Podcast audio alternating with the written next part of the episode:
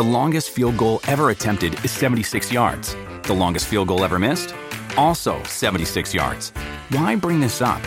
Because knowing your limits matters, both when you're kicking a field goal and when you gamble. Betting more than you're comfortable with is like trying a 70 yard field goal. It probably won't go well. So set a limit when you gamble and stick to it. Want more helpful tips like this? Go to keepitfunohio.com for games, quizzes, and lots of ways to keep your gambling from getting out of hand. Welcome to Hail Varsity Radio, the voice of Husker Nation. Insight, opinion, expertise, with the biggest and best names talking Nebraska across the state. Join the show on Twitter at Hail Varsity and at Schmidt underscore radio. Call in at 402-466-ESPN or 1-800-825-5865. Here's Chris Schmidt.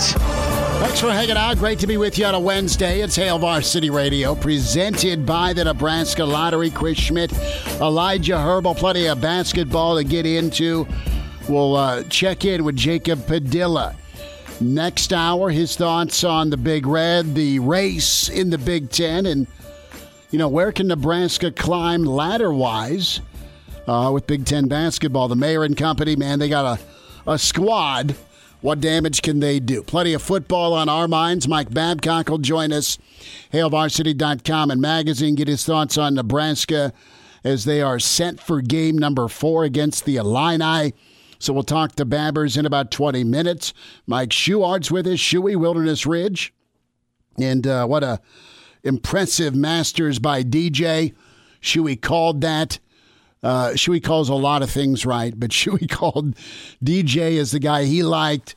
And uh, of course, Brad Edwards, ESPN insider, Mr. College Football with ESPN in one hour. Numbers to get in 466 3776 466 3776 800 825 5865. So, you know, Nebraska is going to have their, their little bubble tournament uh, next week. And uh, you know, the Hoiberg said that he's feeling pretty good about Nebraska and Creighton this year, which is good as Creighton's supposed to be. I want to see Nebraska Creighton from a measuring stick standpoint, but uh, just released literally like three minutes ago by the Big Ten. Somebody must have had uh, incriminating pictures of somebody uh, in the Big Ten for this thing to get released. I know that the Moose and uh, Hoiberg both said 24 to 48 hours. But you know, uh, we're uh, we're less than a month from uh, the first Big Ten tip off, right? And that is going to be Rutgers at Maryland, December 14th. Maryland lost a lot of firepower. Rutgers is kind of a, a middle of the pack favorite to, to get to the NCAA tournament. But Nebraska's first game will be, drum roll please, uh, will be at Wisconsin. Oh, I was trying to find the drum roll yeah, sound yeah, effect. No, there's too many stupid sound effects. So they will take on Wisconsin. They will be uh, on the road in Wisconsin, and that'll be Monday, December 21st. And Wisconsin's your favorite if you ask Sports Illustrated to win the Big Ten regular season. So Nebraska is at Wisconsin. Uh, and you go through the rest of this here. Nebraska will be at Ohio State December 30th. They'll host Michigan on Christmas Day. Uh, don't have a, a game time for that, but it's Wisconsin. Then they host Michigan and Juwan Howard. And then uh, Nebraska, as we round out uh, December, uh, the Big Red will be at Ohio State December 30th. And then January 2nd, they host Sparty on Saturday. I just pray for a Saturday Nebraska Michigan State game that COVID goes to hell and uh, there are people that are allowed in the stands for this thing because it's pretty brutal that you, for even for next weekend. I mean, it's it's sparse, which will be kind of entertaining if you have a coach who likes to swear. It'll be heard and picked up. Maybe. Well, I- I'm thinking with your son being the big Sparty fan that he is, you got to see if you can get yourself a press pass, and you got to dress up your son like yourself. See, I, I, they are no, no. I think if you just like if you feather the hair right, I think I think you could pull it off. No, he's uh, he's he's not as dark as I am with the hair yet. but they are they are really due to Big Ten protocol. It is very tough and tight to get a, a credential. Mm. It ju- it just is. I think maybe one or two per outlet. I know Seamus sent something out yesterday, and I wasn't going to request one for for next week. I mean, we got 38 shows to do on Black Friday, so you know, just not not going to ask for a spot and then not be able to go. Mm-hmm. So, continuing on with Nebraska's schedule, they'll be at Purdue January 5th. And uh, more on Nebraska basketball. They host Indiana January 10th. These just came down, so I'm thumbing through, so forgive me. But your other favorite is Illinois. And Illinois comes to Lincoln January 13th. Yeah, uh, Illinois. Don't know much about that. That's the fun thing about Big Ten basketball is it feels like it could be you know anyone's year any year. And Nebraska's picked I think really low, 13th or something like that in the Big Ten. 13th by Sports Illustrated as well. But the thing about the preseason predictions is in basketball when you only have five guys on the court, anything can happen. Well, so I mean, yeah, you can put a. You got to get some confidence. You got to get some chemistry, and Nebraska has talent this year. Uh, Nebraska will be at Maryland January 16th. They'll host Minnesota January 20th. And uh, then Nebraska will be at Iowa Sunday, January 24th. More through the schedule here. It's 20 game schedule. Uh, Nebraska hosting Penn State on the 20 uh, on the 30th of January, and uh, Nebraska will be at Sparty February 3rd. And more on Nebraska. They'll be at Minnesota February 7th or 8th. That's an or. it's an or in there. It's a Monday or Sunday or a Monday. Wisconsin comes to Lincoln February 11th. That's a Thursday, probably an 8 o'clock Big Ten deal. Sunday the 14th, Valentine's Day, Nebraska's at Penn State. Uh, happy Valentine's Day. You get to go to Siberia in February. Nebraska hosts uh, Maryland on my birthday, February 17th. And then Nebraska gets Purdue at home on February 20th. More on Nebraska. So it's not setting up. Every game's difficult. Every game's totally losable. There's a lot of game that's a lot of there's a lot of games that are, that are winnable, but there's some that are just totally losable. the way you put that means uh, I know for a fact you've watched the last season of Nebraska basketball. Oh, that that, that yeah, all these games are losable. And you know what? You know what brought it all crashing back? I'm not going to kid you. So juniors on a basketball team that there's some kids that haven't played a lot of basketball, and by and by no means is Junior great. Mm-hmm. He's a Schmidt, which means he can't move side to side. He has two left feet. I love him dearly, but just when it comes to defense, he get flagged in in basketball for pass interference. He's just grabbing. He's not moving his feet. And and you know he did some all right things, kind of running the point and weaving through things, and he's kind of a little midget. So th- there's issues comparatively speaking. He'll go try and get to the rim and it he if he can get through, he doesn't finish all the time. So he's I'm proud of him. He works hard. He got teed up his first game because he shoved some kid down because he was mad they were getting beat. I bet you were so proud. I was actually. That's he finally, great. He had finally had enough and taken enough. But the thing that wore me out about last year is Cam Mack doing the old bow and arrow or the three every time he'd hit a three. And like once or twice was cool. But then, like every time, and you're like six of thirty-eight from the floor. I was just pissed about it. Okay, Yeah, I was surprised he wasn't doing the bow and arrow celebration on his free throws too. no kidding. Right? But but it, it became like flashing back to me Sunday because Carson's team's getting just rolled. It's like forty-nine to thirteen. All right, I mean it's just brutal, and his team has some big kids. But they like Carson has two left feet. They have two left hands. Okay, I mean they just can't catch. And some Yahoo on his team jacks a three, crushes it. Great catch in in rhythm, kick out, catch, shoot, three win, and that that broke the the drought of being stuck on the number ten for the first nine minutes of the second half to get him to thirteen and the kid's running down court. He's got an arm sleeve, and he's got the, the, the three fingers like he's Grant Wistrom, three and out, right by his hip, and he's celebrating. And I just lost it. I just lost my mind. Just started swearing. What are you doing? Not at the kid, but at the situation. So I had a had a, a, a Cam Mack moment with youth basketball last Sunday. I couldn't take it. I had to go for a walk around the, the gym. Because the guy that, that puts this league on is only charging probably seven grand per kid. You know? Uh-huh. And it's supposed to be some high level competition, and everybody and anybody can go uh, make a team. And if there's not a team, guess what? Here's a check. We can create a team. I'm done, done ranting. Forgive me. But now we have a three week uh, pause because of health directives. Mm-hmm. So you, no, no more celebrations for the next three weeks. There's no more arm arm sleeve. I'm one for twelve from three, and I'm going to put my three fingers up because I saw Cam Mack do it occasionally last year. See, my go-to celebration whenever I'm down 40 and I hit a three is the Carmelo three to the head. You know, You can't do it.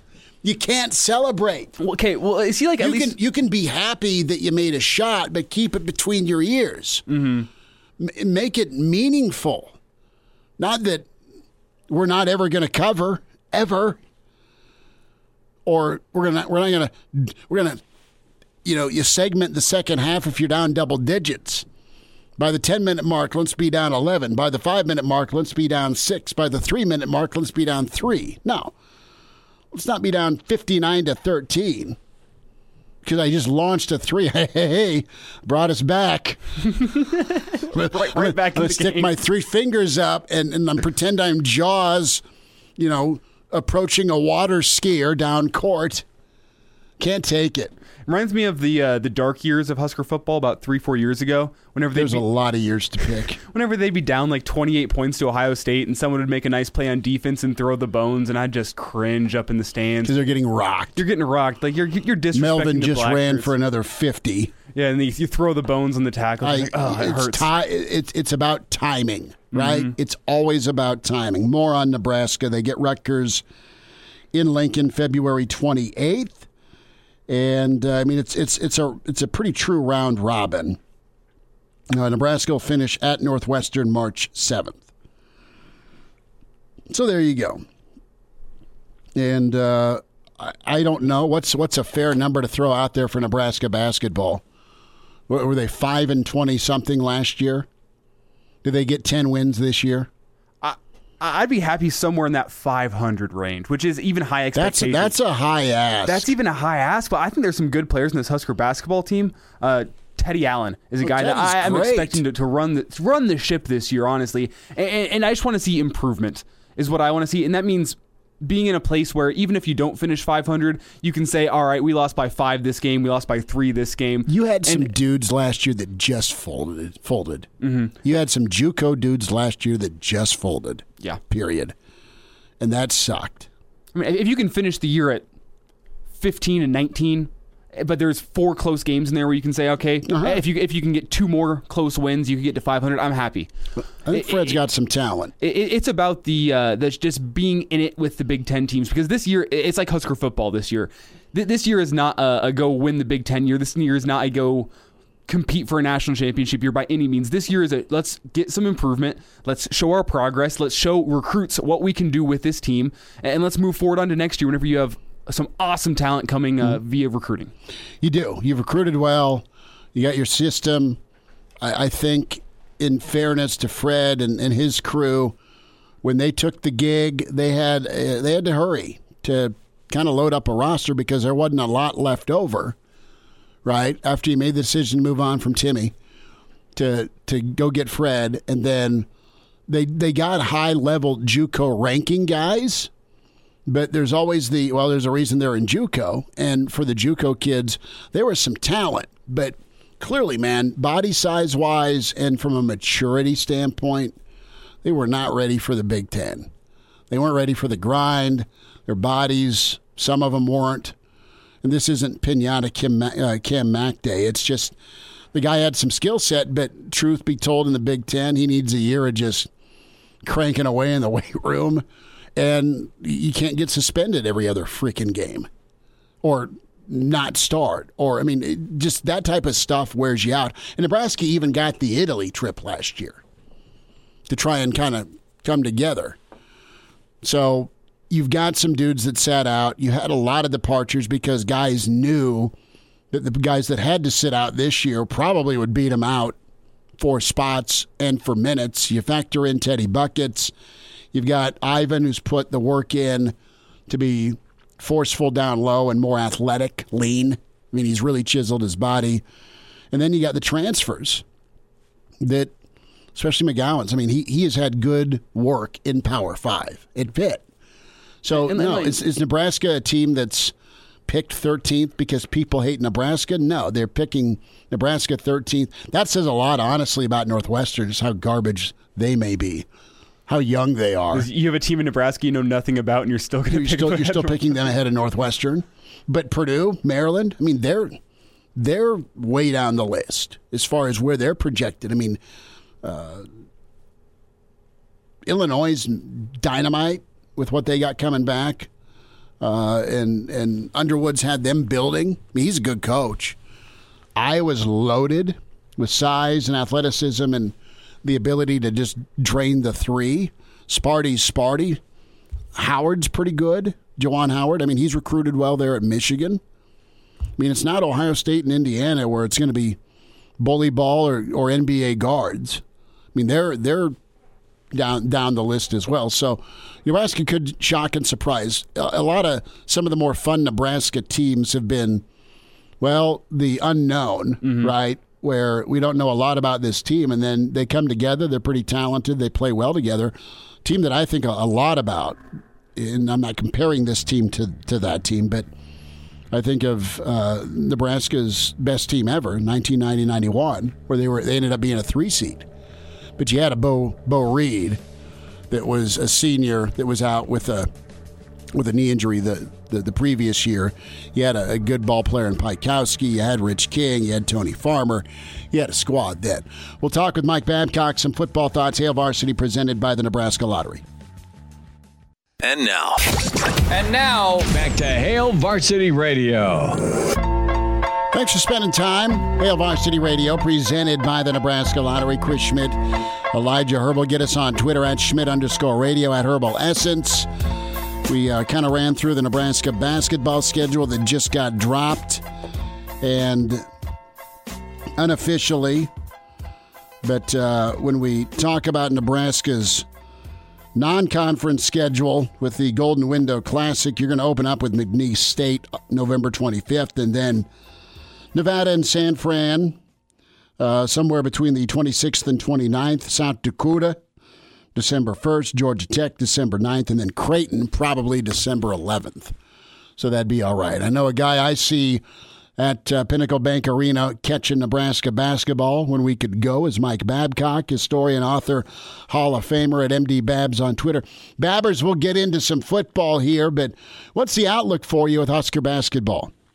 Well, um, it's not quite a been down so long it looks like up to me kind of a thing, but uh, I heard uh, was it Elijah that said that uh, 500 would be a good uh, would be a good go there. That'd be that's awesome. probably uh, that's probably a good uh, that's probably a good measuring stick. You know, I I don't know what kind of a transition. It, you know, mo- most of the roster is new, mm-hmm. um, and, and I don't know how long it takes for those guys to sort of meld, you know, uh, work together and so forth. It looks like they've got uh, talent, and uh, you know, I'm looking forward to uh, seeing some of these guys. Teddy Allen, I, you know, I just, I don't know. It, it's it's unknown, but but there's reason for optimism. You know, I think things are going to get better um, because of what they've done in recruiting, and uh, um, it you know it's it's difficult. Uh, even so, when you get a lot of transfers and and uh, you try to build a team with that, um, you know that's you can find talent, but you know we see that in we see that in football. You know what Kansas State did with junior college players Sure. in football, uh, but it but it, but it's not easy, and and uh, that's the thing. Sometimes it takes it takes time, but it, you know I think that obviously that Nebraska will be better than than seven and twenty five. Um, but uh, you know, let's just hope that the the season gets played pretty much as it's mapped out, and and uh, you know maybe by the new year uh, things will be a little bit different. Maybe we'll have a uh, some access to a vaccine, and there'll be some fans, and you know, just try to be optimistic about all things, uh, not just the team, but but all the things around it. Um, you know, that's kind of the way I look at it. Uh, it's to me, it's it's like I looked up and it, you know, basketball. You know, there there's going to be a basketball season, uh, and then it's like basketball games next week. That's it's quick. That's, yeah, that's that's that's quick. But you know, I was scrolling through through TV channels the other day, and it looked like there was a a, uh, a Pac-12 game from. Oh, it, uh, no, no, it might have been uh, it might have been in the new year because they usually play replay games. I don't, I don't, I can't imagine there was a live. Yeah, you were probably watching a, an instant classic or something. Yeah, it was probably something like that. Was Harold I, Miner I, on the floor? I didn't even sign the way and no, no, I didn't even stop about that. If you're going to bring up old guys, it's Harold, um, it's Harold Miner and Reggie Miller from three. I know when Harold Miner made his career, didn't he hit the at uh, the Devaney Center? Was Still has it, him that, yeah, he had 40, 43 or forty four points. Yeah. yeah, so there's that. I mean, they held him to that forty some points. But hey, that was um, a good SC team, man. And you know, I also heard you mention the 1991 team. You know, was the best in school history. I, I almost think it's a toss-up between that team and the 65-66 team, but the game is so different um, that, it, that it's hard to compare those two. But I, I'm not real familiar with 65, 66. You know, that team was 90, 91 uh, was kind of my wheelhouse. With yeah, with yeah, I don't, oh, there's no them. question. I, I mean, we could build a case mm-hmm. definitely for that team, but. Uh, uh, the, the 65 66 team gets uh, is forgotten, uh, I think, because of the time that's passed. But you know, it was a 20 and five team, um, at that time, and uh, you know, I can't give you the numbers, but the but the amount of points that that team averaged, uh, it was remarkable how offensive minded that team was up and down the floor, uh, scoring points, and came within a uh, an upset loss uh, to Colorado out there in that uh, arena, mm-hmm. I'll call it, but it was a dump. Um, uh, at, at, pre pre Coors Event Center, you're telling me? Well, no, that's I don't know if they're still playing in the same place. This was like when you walk through to get into the press box uh, at the football stadium. I mean, you you went through what was the basketball. Really? Oh yeah, yeah I kind of remember. Okay, yeah, yeah. I got you. It, wasn't the greatest thing. Anyway, Nebraska got upset by out there uh, in the last game or the next to last game of the regular season. Otherwise, Nebraska would have tied Kansas for the conference championship. Wow. And Kansas was, you know, dominant then. And and back then, uh, you know, you didn't have the number of teams that. Uh, I think conference champions were the only ones that that made the NCAA tournament and Nebraska didn't even get an NIT invitation that year. I think it was a year later, maybe. Um, and so that team never played in a postseason, but it was good enough, you know, with uh, Stuart Lantz, whose jersey is retired now, um, Tom Bach, uh, Nate Branch, uh, Coley Webb, and uh, Grant Simmons. I think that was their starting lineup, and uh, that was really a talented team. But 1991, there, there's no question that was that was quite the team. That was quite the run and it's too bad that uh, didn't get it done at the at least in the first round of the tournament. I think Nebraska was what the third seed, mm-hmm. uh, and got upset in the in the uh, in the first round. But um, yeah, that was a and the, that was the first of four consecutive trips to the NCAA tournament, none of which produced wins. Uh, people got upset about that. Obviously, they said Danny couldn't get he could get there, but they couldn't win. Then he got there once more, I think, and didn't win and uh, and then they got rid of him for a lot of reasons, but I didn't think they should have. And no, I I uh, I I loved me some Danny Nee, and Danny was always good to me, and told great, uh, amazing stories off air, and uh, was uh, was was really cool to us. We were just in college then. And he would come on our, our college radio show on KRNU. He'd, he'd come over to yeah. to Avery Hall, yeah. And, and he may yeah. have had a and he may have had a, a tall boy with him. He was a, he was awesome. He was so he was good. An engaging man. guy. I mean, oh yeah. I remember being at the uh, NIT in uh, in New York City, and we were staying at the Marriott Marquis, and the team was staying there, and we were walking down to to uh, uh, Madison Square Garden for the team to work out, and I was kind of walking with uh, with Danny, uh, and okay, so we're in New York City, right? It's his home turf. Yeah, and we, he's a Brooklyn guy, and we're walking, and there's crowds of people everywhere. And somebody goes, "Hey, Danny, how you doing? What are you, you know, what are you up to now?" It's like, what are the odds that anybody's going to know this guy? There's like thousands of people walking down there. Yeah, he's a he was definitely a, uh, a Brooklyn guy in New York, and that's, you know, I think some people that was not the that was kind of a sticking point. And I always said, you know, he'd get to the NCAA tournament and they couldn't win. People complained about that, so they got rid of him. So they solved that problem. They just didn't get to the NCAA tournament, so it wasn't an issue anymore. Mike, with our last few minutes here, I, I want to shift gears to football. Sure. Um, because uh, Saturday, Huskers moved uh, to the west sideline for their bench, uh, which a little confusing on Saturday. We got a little more clarity on it, but that's not really the question I'm going for. You can go down that path if you want. But uh, in the game notes, I saw that you were credited as a the foremost Husker historian. So do you accept that crown, and what do you think of that? That was very kind of uh, Keith, the man and the sports information people, to say that. I mean, it it's just an acknowledgement that I'm older than anybody else in the uh, uh, that, that that covers the Huskers, and I, you know, the day-to-day beat. That's kind of not something I do, but yeah, that was that was kind of them to say that, and you know, I I, I was uh, a little concerned. I, I was I was sure that I had read that somewhere that Devaney moved it uh, in his first year in 1962. I was positive I had read that, um, and that, that that that was accurate. But then after I was credited with that, I thought, "Holy mackerel! I got to find that thing." And and and Brandon Vogel mm-hmm. um, uh, found it on uh, newspapers.com and shipped me a clip of of where that was. Um, so I relaxed a little bit more. But uh, yeah, I, I, I was sure that uh, Devaney wanted to do that, and the reason Devaney wanted to do that is that at that time, uh, the band and the student section were over in the East Stadium, mm-hmm. and he wanted the team to be over by them. And so he said, um, you know, that's uh, we'll go over there. Um, that's you know, we're going to make some changes. That's that's one of them. That's kind of a uh, it might seem superficial, but but he wanted the energy of the of the band and the and the student section behind him. And you know, at that point, in uh, Nebraska, if you drew twenty seven thousand, which I think that might have been the attendance for that first his first game there.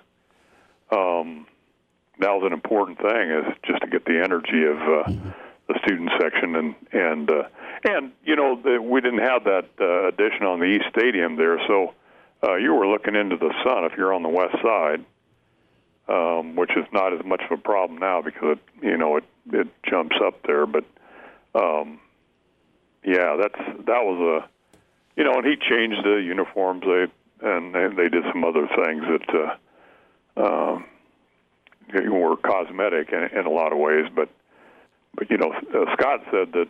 Well, you, you addressed this, but uh, you know they they wanted to sort of protect. Uh, uh, signals that they were doing, and uh, you know they thought this was a better better uh, situation for that. And I, you know, I'm not so sure about what they won't stay over there.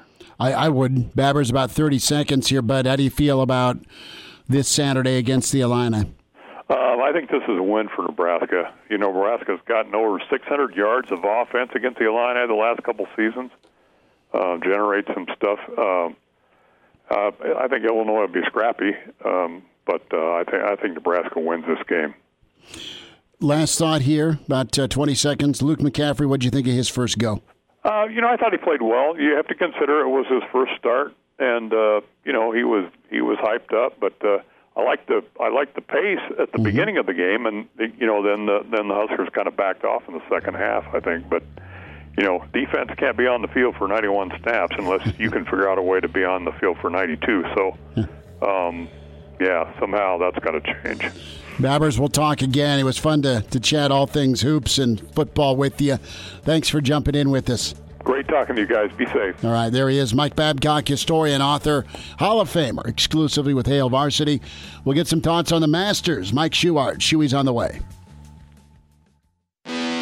Chime in. And we're back Fellas, I think we could listen to the radio listen? on Hail Varsity Radio, presented by the Nebraska Lottery. Yes! That's awesome! Brad Edwards, Jacob Padilla coming up. We'll hit some more Husker hoops. Their schedule released for the Big Ten. And uh, we have not come to a determination yet on Husker basketball wins in the Big Ten. We've been discussing it for the first half hour or so. Welcome back into Hail Varsity Radio. Let's go back to Augusta. And a guy that called his shot, Mike Schuart, Wilderness Ridge Golf. Shuey said DJ. DJ shredded Augusta and all the pretty leaves. Shuey, uh, what else are we going to predict for, for the folks this week? How are you? I'm doing good. Another beautiful day out. You are, yeah, you're outside. You're probably on the deck or you're on the, the putting green, talking quietly, of course. And and we're we're in studio. We should be out on on the uh, on site with you today. You should be, and it's beautiful out. I just got done with a lesson. We were outside hit balls, so another beautiful day. Well, what'd you think? What'd you think uh, a Tiger? What'd you think of uh, your friend Bryson DeChambeau? and what'd you think of DJ? DJ did what I thought he was going to do. I mean, he played good all year. He just looked super comfortable, confident. Somebody said it earlier. It's like it was it was his tournament to lose going mm-hmm. into it, you know, and he played that way, looked that way, you know, and he he just kind of felt that it was his time, looked like it, and he played like it. I mean, he just he's pretty good. He hits it so solid and long, and when his putter works, he's pretty tough to beat. So it was just it was his time. He'd played there good year after year after year, and it was like one of these days he's got to break through, and he did. He was just in the zone and didn't flinch and kept that momentum, and, it was phenomenal. Tiger, Mister uh, Mister Everything, uh, Rae's Creek uh, took out the old paddle and went woodshed on old Tiger with a with a ten. Who hasn't knocked three balls into the drink on one hole? We've all done that, haven't we, Shuey? Oh yeah, I know I have more I do than it once. Every, I do it every time I play. Tiger does it every 12 years. But, you know, Tiger started well. And, and then the way, how about Tiger's response after the, the, the, the 10, right? I mean, the way he finished and, and birdied everything. I mean, he was way out of it. But, man, he, does that give you some, some that? yeah, does that give you some hope as, things move forward? That's just Tiger showing everybody why he is Tiger, man. I mean, there's a guy that could have packed it in, and what did he do? He birdies five out of the last six holes. I mean, that was so phenomenal. I was so happy to see that. It was incredible. So, and that's Tiger. I mean, he's he's the best of all kind, uh, best of all times. You know, and he got he got really unlucky with the weather. That hurt him more than probably anybody. You know, because he just he's not young like he used to be. His body isn't what it used to be, so he had to play 27 holes, 28 holes, or something like that the one day. So just kind of the unlucky draw with the weather, having to play as much, not being able to rest, recoup, let his body be able to get back to at least somewhat functional. So he kind of knew he was going to have a little trouble with that. And people, if you haven't been to the Masters, people do not realize how hilly that place is. No Walking kidding. up and down, up and down, and that's not that's not all that good on your back. You know, and he doesn't have much of a back. He's got a fuse back, so so he got a little unlucky with the weather. I mean, which is unfortunate.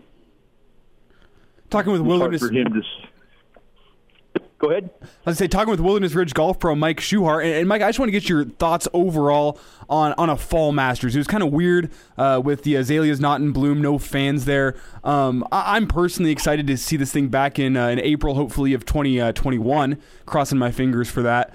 Uh, but just overall thoughts on seeing what's typically a spring classic being played in November.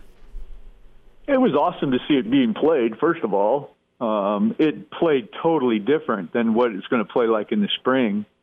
that's why you you saw a bunch of young guys and first timers actually play really well there because the golf course didn't play anything like it it typically plays in the spring.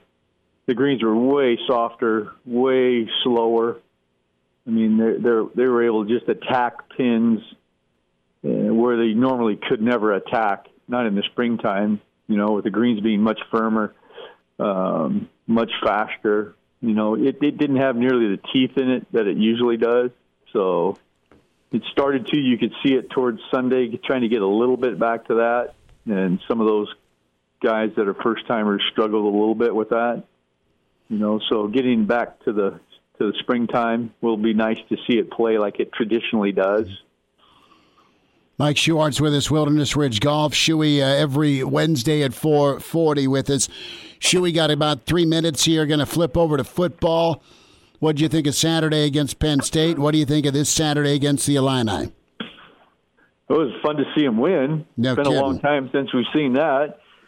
You know, it's obviously they got a- still a long ways to go. I mean, you know, they've only scored what six points in the last in the second half of two games. 59 to 6, they've been outscored. Uh, that's not good. No. That's not good. So it's like obviously you got to get them. They got to get better. You know, and I'd like to see some different guys play. There's some guys that I thought looked really good that need to play more, like Scott. That dude's a beast in there. so Yeah. and but I would sure hope they could beat Illinois. They're not very good, and we're hopefully getting better. So I don't know. I'm still I'm still on the fence. Yeah, the the second half part of things is is frustrating. The starts have been really pretty good when you talk about that that opening script. I mean, it's been nice, but Luke settled in, made some plays. Um, I mean, just to see the offensive line kind of get back at it. I know they've taken on some good front sevens. I mean, Penn State. I know their record's garbage, but they're good ball players. They just haven't won. exactly. Northwestern's really, really good. Uh, their front seven, and then Ohio State's Ohio State. So, I mean, you should, if you're Nebraska, be able to just line up. And I know Lovie's going to have a physical, tough football team, but you should line up and just run the football. You've been able to run the football in Illinois every year you've played them. Yeah, you would hope so. I mean, they're gonna they're gonna play probably the weaker of all the teams they played. So you would hope that your guys could at least maintain, if not be better than the, the team on the other side of you. Where they, that hasn't been the case the last three games. Mm-hmm. You know, so hopefully they can kind of push people around a little bit and show that they're improving. You know, with all the things they do. Mike, about, And- about 30 seconds left. I mean, we've seen first three games. We kind of know what this Husker football team is going to be about this year. Four games left Illinois, Iowa, Purdue, and Minnesota. Do you have a, an updated win prediction total for this season uh, with one win already in the bag? Uh, I would be happy if they went two and two. All right. They could, they could win two, lose two. That's what I'm thinking. Uh, leave three and four final record, I guess, with, with one still to play. Three and four, and then reschedule that ninth game instead of seeing Sparty or, or Rutgers. Let's get that Nebraska Wisconsin thing back on track. Oh, that'd be fun. Wisconsin at the end with a chance to get back to 500. Yeah, that'd be all right. We may I not don't want want to to play see Wis- Wisconsin. they're gonna, they would kill us. He's like, no, I'm out on the No chance. Wisconsin. I- no, I don't want to play No, Wisconsin. no vote from Shuey. Shuey, we'll see you soon. Enjoy that sunshine and swing away at Wilderness. All right, bud? All right, we'll do it. Thanks. All right, we'll wind down Stay to safe. hour one next. And now, And now, back to Hail Varsity Radio. One final time this hour, Brad Edwards, ESPN College Football Insider, 10 minutes away. Jacob Padilla, his take on Nebraska. Let's get uh, a little deeper into the pool with Jacob and just the roster, the talent, the outlook with the rest of the league. We, we know the schedule now. Reminder about West Blue Realty. Are you moving in 2020, maybe 2021? West Blue Realty can help. They specialize in residential home sales in Lincoln and surrounding communities. They'll make this next move a smooth one for you. When you mention Hail Varsity, get up to $1,000 off the closing of your next home purchase. Give Tom Luby a shout. Tom Luby's number at 402 540 3768. Or how about Kelly Hofschneider? Kelly's there to help. 402 202 2312. Both Tom and Kelly do an amazing job and can help find that next home for you with West Blue Realty. WestBlueRealty.com, 1120 K Street, Suite 200. Get an appointment today. So, a couple of thoughts here again with Nebraska's schedule as uh, they'll be playing on Christmas and Valentine's Day. Uh, you have a couple of collapsible byes that have been built in for the Big Ten. Wonderful, great, grand. It didn't happen in football. You at least get it in basketball. So during the weeks of January 18th through 21st, January 25th through the 28th, and weeks of February 22nd through the 25th, those days, along with March 1st through 5th, that'll help provide makeups for games missed due to COVID. Otherwise, pretty normal times with an abnormal year in COVID. So with Nebraska, you say 500 would be a great season. I think 500 would be an absolutely tremendous season.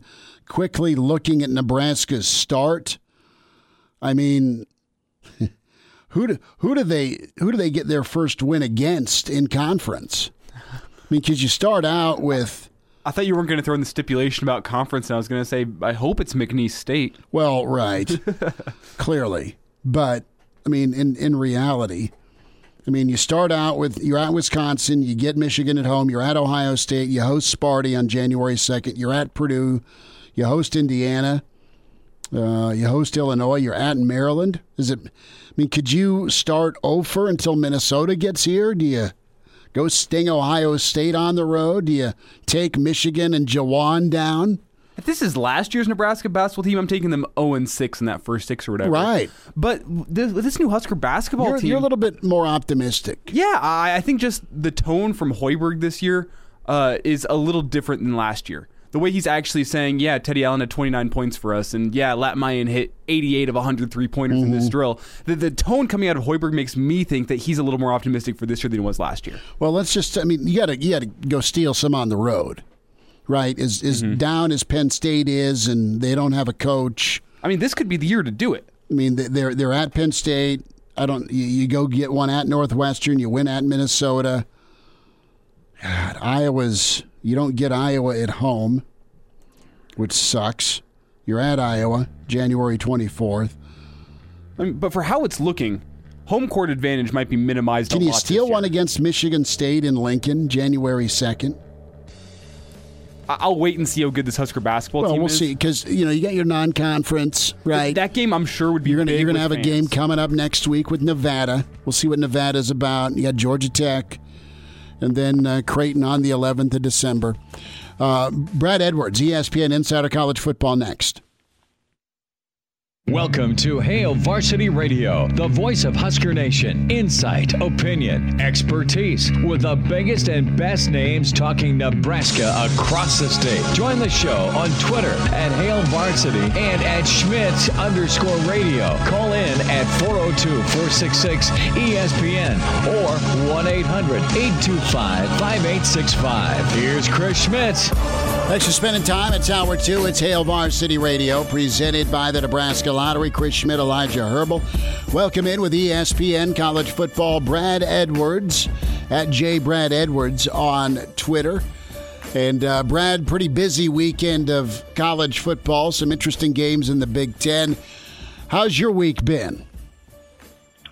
Well, um, I guess better than last week. last last week was uh, kind of a, a dead week on the schedule before things started being canceled, and then it got even worse after you know 15 cancellations, and it looks like we're on pace to you know get at least close to that number, if not surpass it again this week. But at, at least there are some attractive games on the schedule that appear to be in line to be played. So um, it's been a much more fun week because of that. We can knock on some wood there. What's your take on the Pac 12 when we uh, talk about what they're doing now? They're loosening their restrictions for scheduling.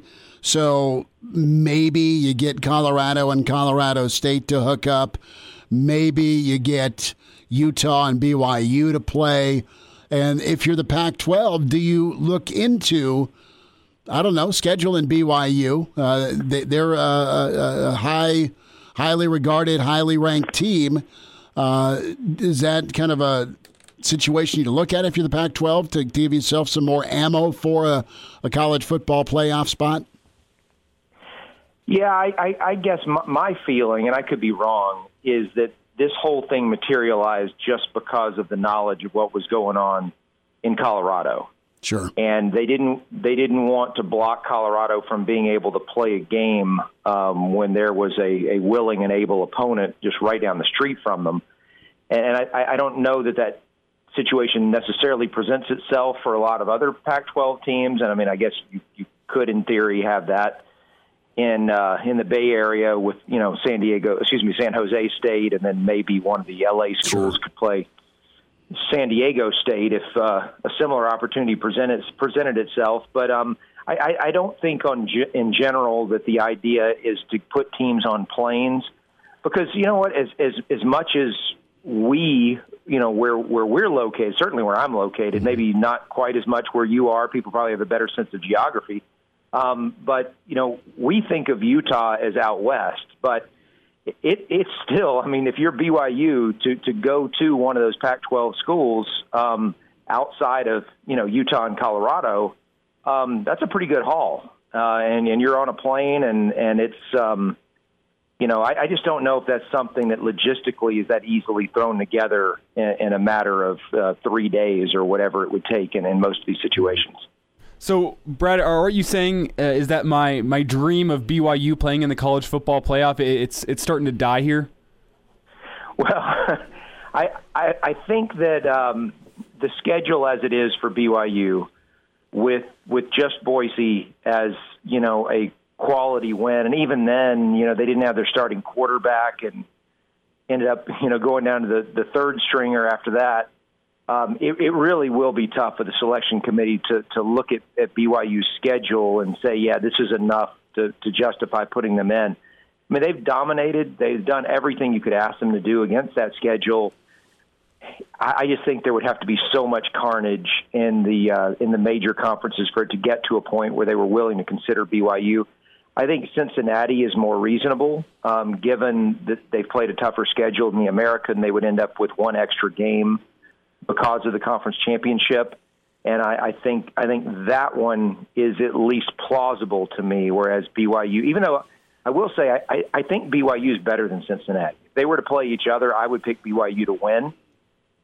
But I think Cincinnati's got a better chance of, of getting some level of consideration for the playoff, although I, I don't think their chance is great either.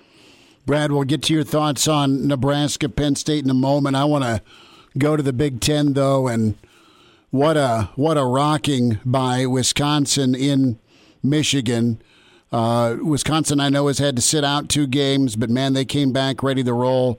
What, what did they show you? And then on the other side of the coin here, what are your feelings about Harbaugh and his time at Michigan?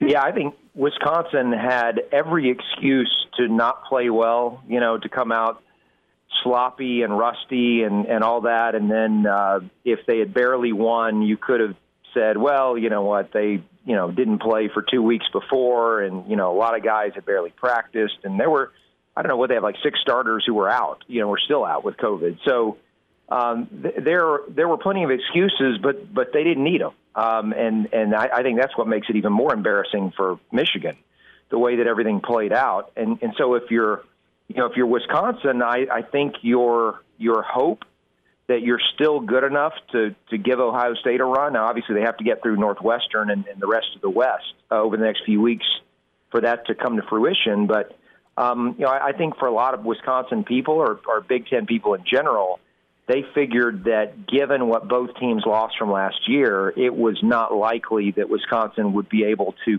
push Ohio State as hard as they did a year ago in the Big Ten championship game. But you know, maybe maybe what we saw on Saturday night would suggest otherwise.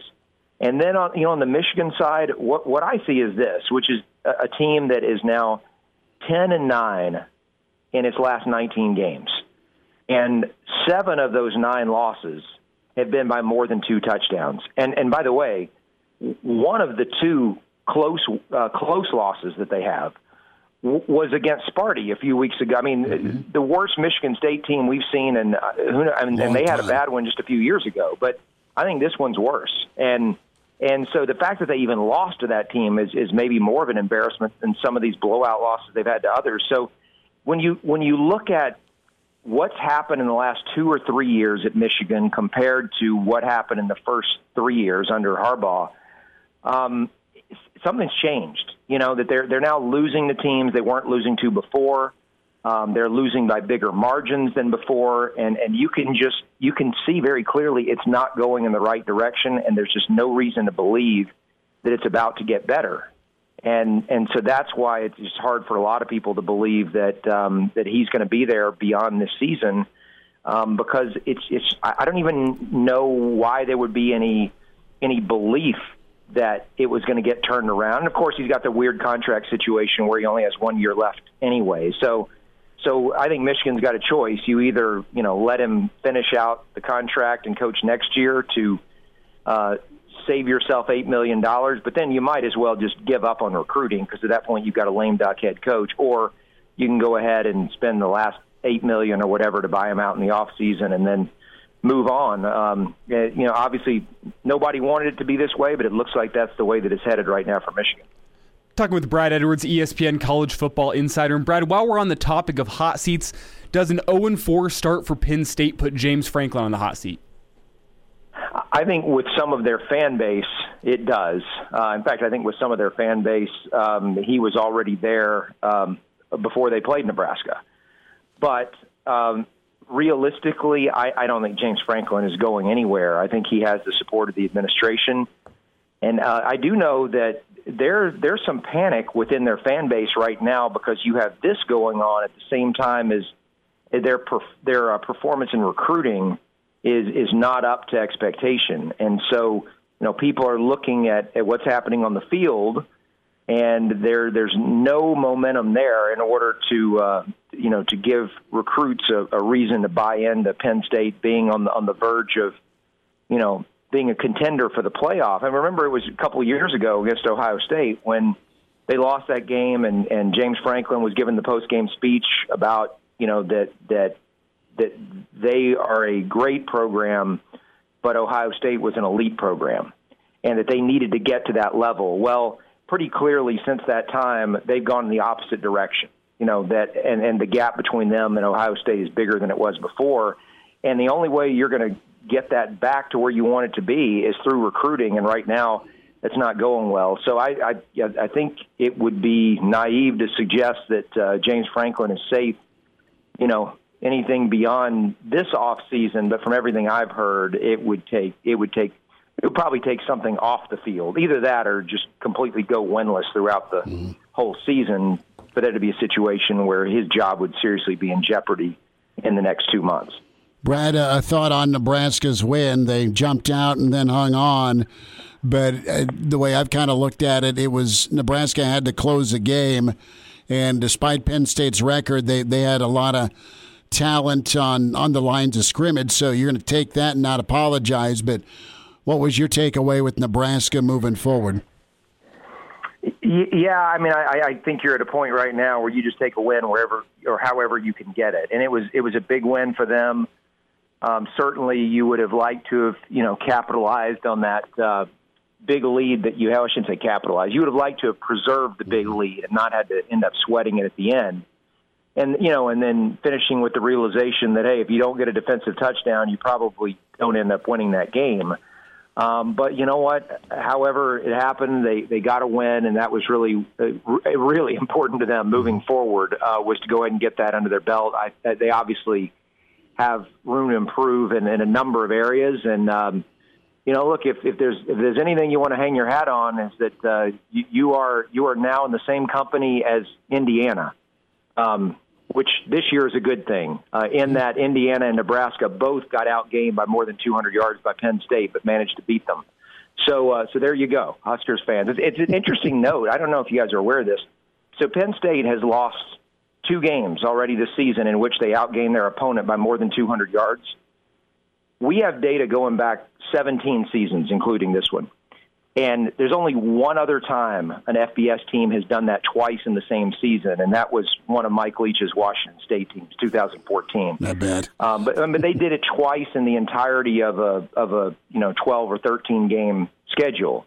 Where Penn State's done it twice in four weeks, so um, it's hard to do. But they have managed to you know statistically uh, be the the better team clearly uh, and yet uh, managed to, to lose the game. The two were obviously very different. Whereas Indiana, um, Indiana, it was a tighter game. Penn State was the team that had the lead. Nebraska, you know, you kind of leave feeling like, well, they they could have lost a lot worse, but uh, you know, at the end of the day, because of that second half surge, um, wasn't necessarily close on the box score. But uh, but you know, like I said, Nebraska won and that's that's all that matters.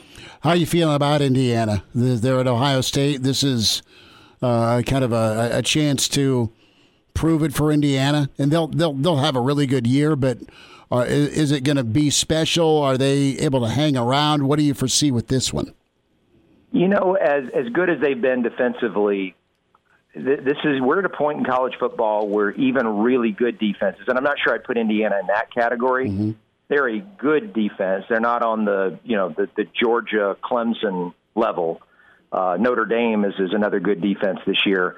Um, so uh, those teams, though, like when when they play, when the really good defenses play really good offenses, they have a hard time holding them under forty. And, and so there's no logical reason to believe that, that Indiana is going to be able to, to do much better than holding Ohio State to 35. So the, to me, the only hope is that they just are as efficient as they possibly can be on offense they're going to need to continue to force turnovers and score points off of them, which they've done really well this year. I think they're they are uh, second in the nation in points per game off of turnovers. Um, but they, uh, I'm sorry, third, third in the nation.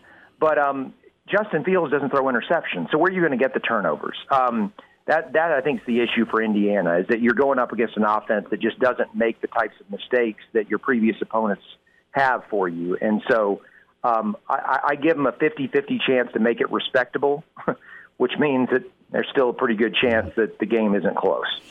Brad, about a minute and a half here. South Carolina moving on from Will Muschamp.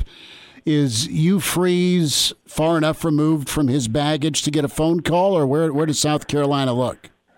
One thing that I'm not completely clear on is the role that, that Greg Sankey and the SEC office have in this. Uh, there have been reports over the previous couple of off seasons of teams interested in Freeze, or really, it was really two years ago when, when some teams were interested in hiring as an offensive coordinator before he got the Liberty job.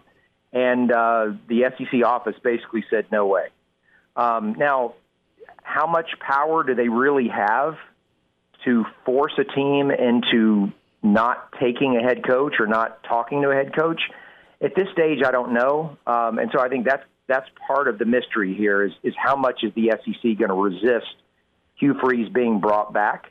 Um, but you know what? If um, if there's interest in him, I, I'm fascinated to see what Tennessee does over the next few weeks mm-hmm. because Tennessee is a team that I can see being willing to pay more to get a coach who not only is a great offensive mind. Let's keep in mind, South Carolina, Tennessee both have former Saban defensive assistants who have just not really been able to get an offense going. So they're going to look in an offensive direction. The difference is Hugh Freeze has beaten Alabama twice. There aren't many coaches who can say that. And beating Alabama means a heck of a lot more to Tennessee than it does to South Carolina. You nailed it. Absolutely. That's the rival. That's the rival.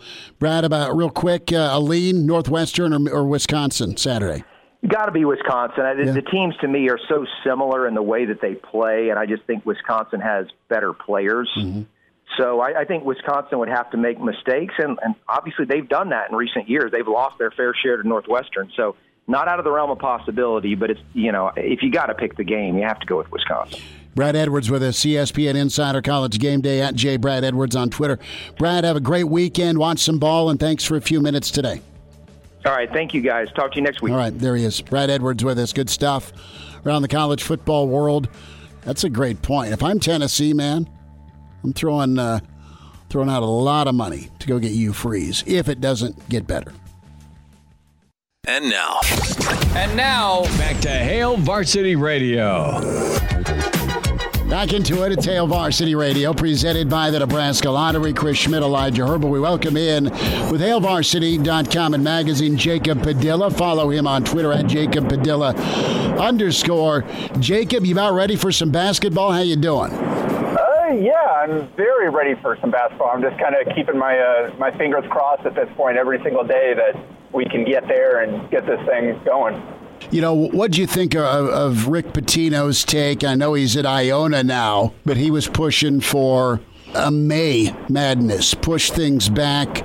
I know things are crazy in 2020, and there's a tentative schedule out, obviously, for for Nebraska with the non-con and then the the 20 game conference schedule. But would it be wiser to push this back, or do you think that'd make the NCAA nervous? How do you see this shaking out?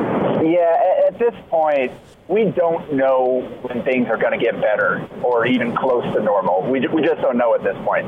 It, we push it back a month and it could be just as bad or even worse. Mm-hmm. We have no idea at this point. So I'm kind of at the place where if they're determined to have this season to get this thing going, just go forward with it, get in as many games as you can, and then kind of roll with the punches as the season goes on. If we get to a certain point and it's just not feasible to have the tournament, normal time of the year, whatever we got to do, go ahead and adjust at that point. But for now, let's just move forward. Let's try to get in what we can. If teams aren't able to uh, compete some games, postpone them, cancel them, get in as many as you can, and kind of reevaluate where we are in a couple of months here.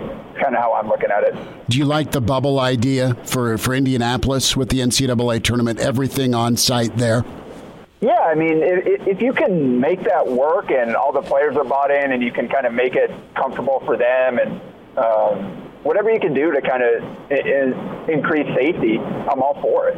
Um, it's just you got to kind of weigh the, the pros and cons of the cost and kind of we, we heard how difficult kind of the, the bubble setting was for NBA players, but they were down there for a few months. So if you can find a way, if the players are bought in, like, all right, we're going to do whatever we can to get through this, you kind of set them up, give them a nice little setting that um, they're comfortable and all that, then sure, like, whatever we have to do this year to get an NCAA tournament, uh, I'm all for it. They just have to just have to do whatever they can, and like I said, roll with the punches and adjust to whatever uh, uh, the world throws at them. Jacob, I know that Fred Hoiberg's building this program up, but are we still a year too early to talk about the Huskers making the NCAA tournament, or is this the kind of roster that, that could make a run?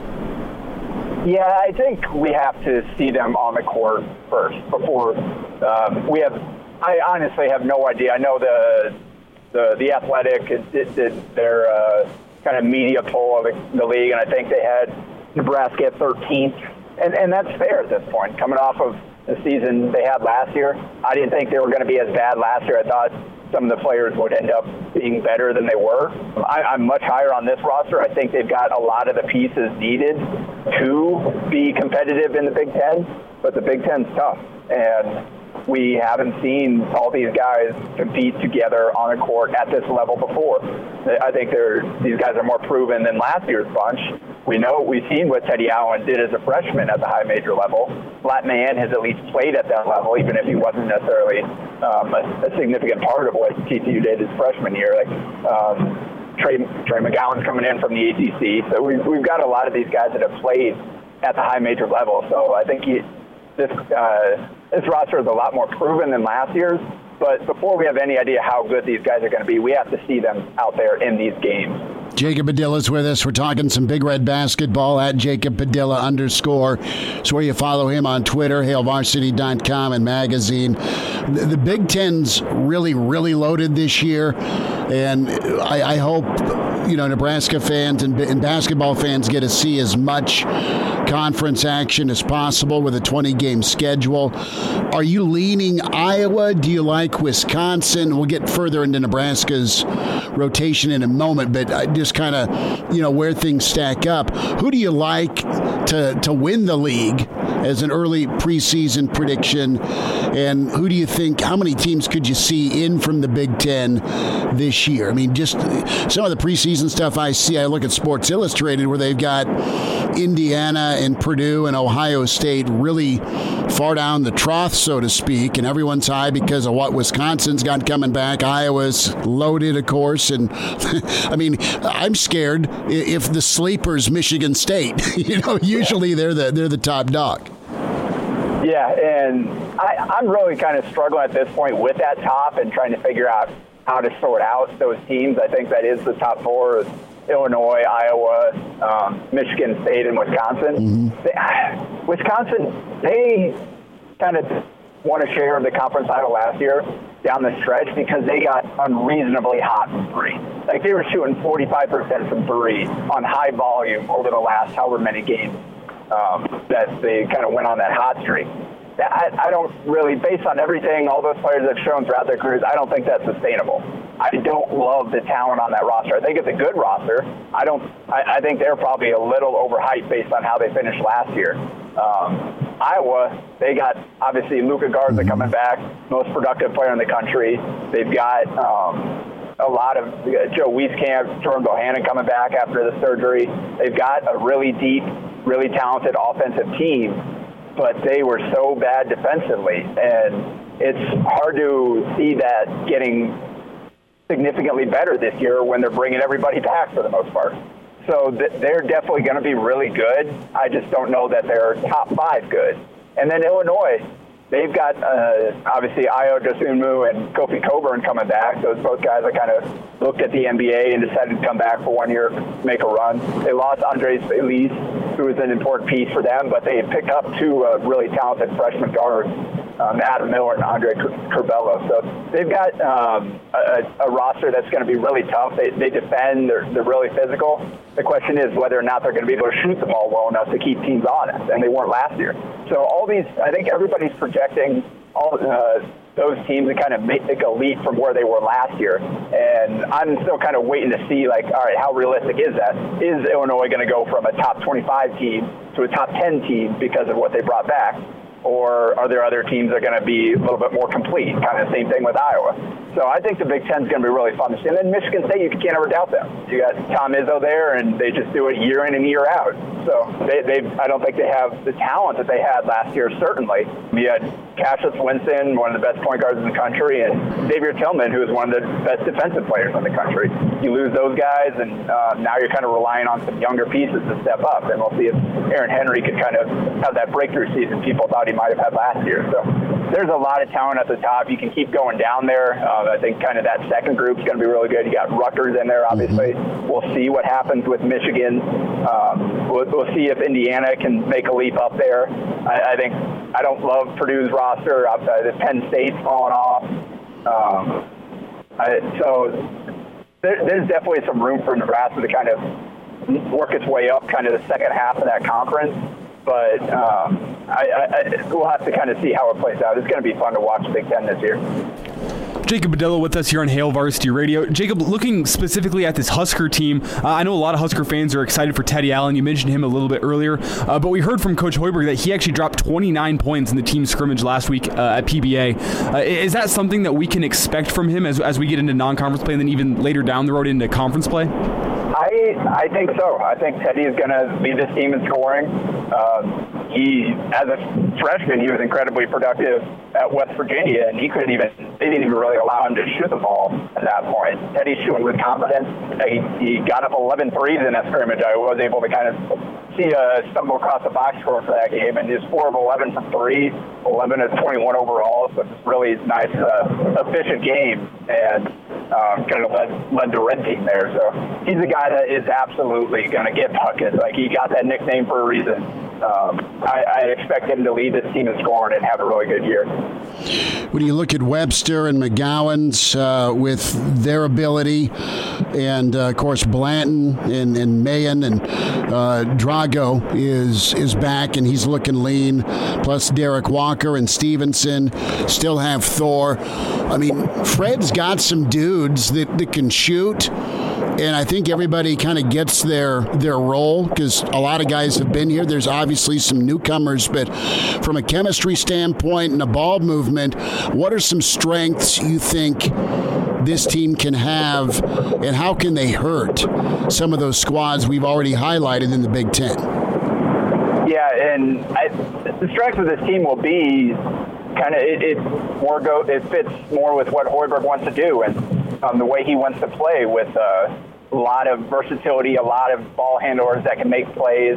You're going to have some floor spacing out there with guys like Lat Mayen um, and, and, others out there shooting the three, um, which will hopefully open the driving lanes for a guy like Delano Banton to get in the paint and make plays for others, for Teddy Allen to kind of get in there and uh, do his thing.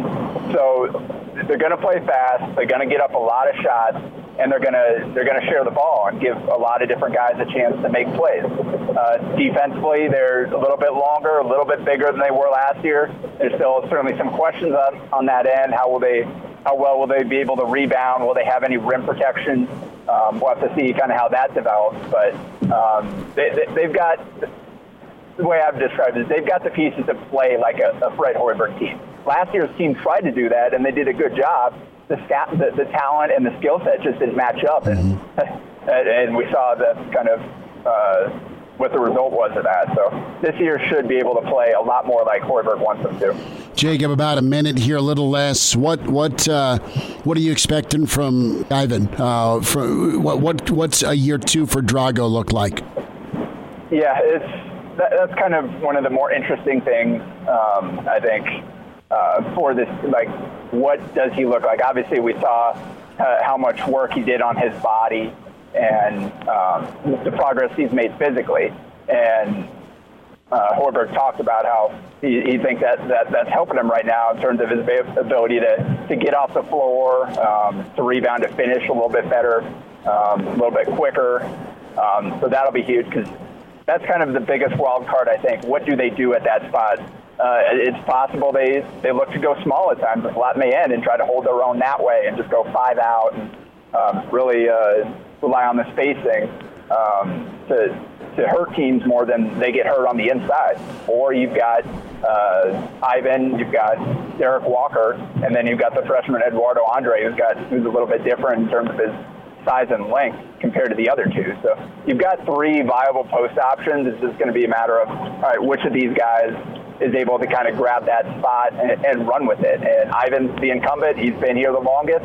Um, so he's gonna. I think he's gonna get the first crack at it, but he's not going to be given playing time this year out of default like he was last year. He's gonna have to go out and earn that, and I think uh, Nebraska's kind of hoping that'll that'll bring the best out of him. Jacob Padilla, HailVarsity.com and magazine at Jacob Padilla underscore. Can't wait to continue to talk hoops.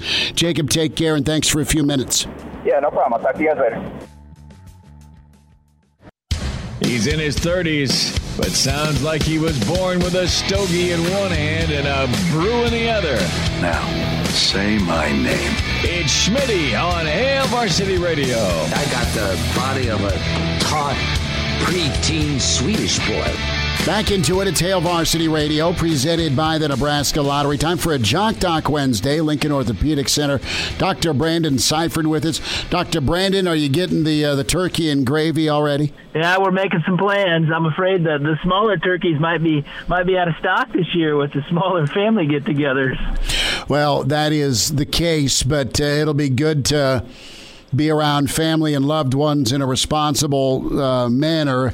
And I think it Drew Brees around Thanksgiving uh, a lot just because of his charity and his all he's done for the community of New Orleans over the years. And let's do our Jock Doc today, Dr. Brandon, on Drew Brees. We're talking fractured ribs, a collapsed lung. It was vicious as he didn't see much uh, any action in the second half against the Niners. And, and Brees is 41. And man, three fractured ribs on his left side, two on the right. That's uh, also causing damage to his lung. Uh, take me through how this happens and let's get into recovery because these are probably some of the most painful things you can have happen to you as a quarterback. Yeah, absolutely. You, know, you think about the the trauma, the the force that it takes for one of these injuries to develop. I mean, this is essentially a we you know call we call a high level trauma, car accident type trauma uh, that we typically see, and now you're seeing it in a you know a collision athlete. And so, anatomically speaking, so common term out there, you know, collapsed lung, you know, exactly what does that mean? It's pretty simplistic. Um, in the medical world, the, the term for that's called a pneumothorax. Uh, but essentially what happens is, is the lungs kind of have a naturally uh, um, adhesive layer that adheres up against the chest wall. And so any type of uh, rib type of trauma, you can disrupt that basically layer and it loses kind of that adhesive factor. And typically this occurs more towards the top part of the lung and that kind of pulls away from the chest wall. Um, and a part of that, you know, essentially does kind of collapse or pull away from the chest wall. And that's essentially what happens in a collapsed lung. You know, in the majority of cases, obviously there's severe cases where you, you fracture the rib, the rib displaces enough that it actually can you know, protrude or puncture into the lung itself and cause you know, kind of massive bleeding, and that, that's obviously a big issue. And fortunately, didn't happen in this situation. But the big issue with these is obviously extremely painful for listeners out there that have had rib fractures. You know how painful those can be, even one rib fracture. Now you start adding a couple on top, multiples on top of that, leading to a pneumothorax, and obviously an extremely painful injury, and one in which is difficult to get back from, at least initially. Dr. Brandon Seifert's with us, Lincoln Orthopedic Center at Jock Doc Wednesday. We're talking Drew Brees, his fractured ribs and his collapsed lung, and a lot of times when you when you get jacked like it happens at, at quarterback, uh, Dr. Brandon, you're, you're the, those fractures go to other organs, and man, when you when you it's insult to injury here with the the lung collapse, and I know that you got to inflate the lung back up, but that's that's really serious as well. And kind of describe, if you can, dealing with an athlete who's had something like this happen, where not only do you have the fracture with the ribs, but also then you you pop one of your lungs. Yeah, absolutely. And so, oftentimes, you know, a little small, little pneumothorax, uh, it's debatable whether or not you can, or collapsed lung, it's debatable or not whether or not you can just kind of leave that alone, let it resolve on its own. And, and with smaller ones, that can happen. Um, the other issue that happens here is if you're more aggressive with these, you can actually put like a little needle, or we call a valve, in between the space, in between the ribs, the intercostal space, and that can actually kind of decompress the area and allow that uh, lung tissue to kind of adhere back to the chest wall by basically equalizing the pressure. And then ultimately, the the big thing you have to do in some of these you know really high level traumas is actually to place a, a chest tube, so a tube into the chest to pull that lung back over. You'll actually place it onto suction uh, to pull that back up, and that's in your really high level traumas when patients have you know, multiple rib fractures. Dr. Brandon, let's get into Brees here. What's what's a return timeline in your opinion? Yeah, and so you start tacking on a, a collapsed lung or pneumothorax uh, in this situation. You know, he's probably looking at three or four weeks. Um, you know, a lot of that's pretty variable. It just depends on how well that chest wall kind of adheres, how quickly that kind of essentially reinflated, if you will, um, if they did do the decompression part. Uh, but you're probably looking at three or four weeks. And then the big question becomes if, you know, when you do come back, what's obviously the odds of that happening again? Um, it's there. It's it's a risk. You know, I couldn't give you a specific percentage number of you know what's the recurrence risk on these. Um, it's not super high um, once it kind of you know reinflates, if you will. Um, but the big issue is, is some of these are, are really slow to basically kind of adhere back, and so sometimes those those collapsed lungs will kind of hang out for a while, for a couple of weeks. And so that'll be the big factor for him is how quickly that basically pneumothorax resolves. And they feel it's stable. So some are probably around three to four weeks, but it could be as much as six or eight. Dr. Brandon Seifert's with us, Lincoln Orthopedic Center at Jock Doc Wednesday. Uh, a thought with you on just pain management with fractured ribs. We're not talking one, we're talking five for Drew Brees. How do you get through that? Is it to be, is he going to need something beyond Advil's my question. yeah, absolutely. So he's he's probably had the whole cocktail of, of goodies on board with that. Um, you know, so obviously there's there's the oral pain medications, which of course he's taken some, uh, most likely. Uh, one of those that, that can be pretty helpful in this situation is called Toradol. Uh, it's kind of a real strong eye. Um, injectable that can be uh, utilized like an anti-inflammatory. You can take it in a, pill as well. Uh, other things they can do is they can do some kind of fancy nerve blocks where they'll put in a block where you can kind of have uh, some numbing medication kind of run in over a period of a couple of days. Um, you can also do just kind of an acute block that lasts, you know, a couple of hours, which is probably something they'll think about when he goes back and plays. He's still pretty sore, lung looks okay might be pushing the timetable a little bit. They may think about doing a little rib block that would last, you know, a couple of hours for the game.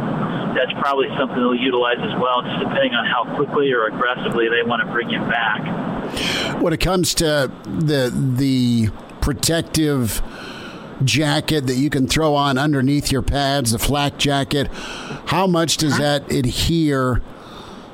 The just the the the normal motion of throwing the football is is difficult anyway, even though pads have shrunk over the years. But if you put that jacket on, does it is it more difficult to deliver the football if you're Drew Brees? Yeah, it is to an extent, um, and especially you know there's varying kind of obviously there's varying levels of, of thickness of those those vests that are out there, um, and so the you know the thicker you go, obviously the more restrictive that becomes.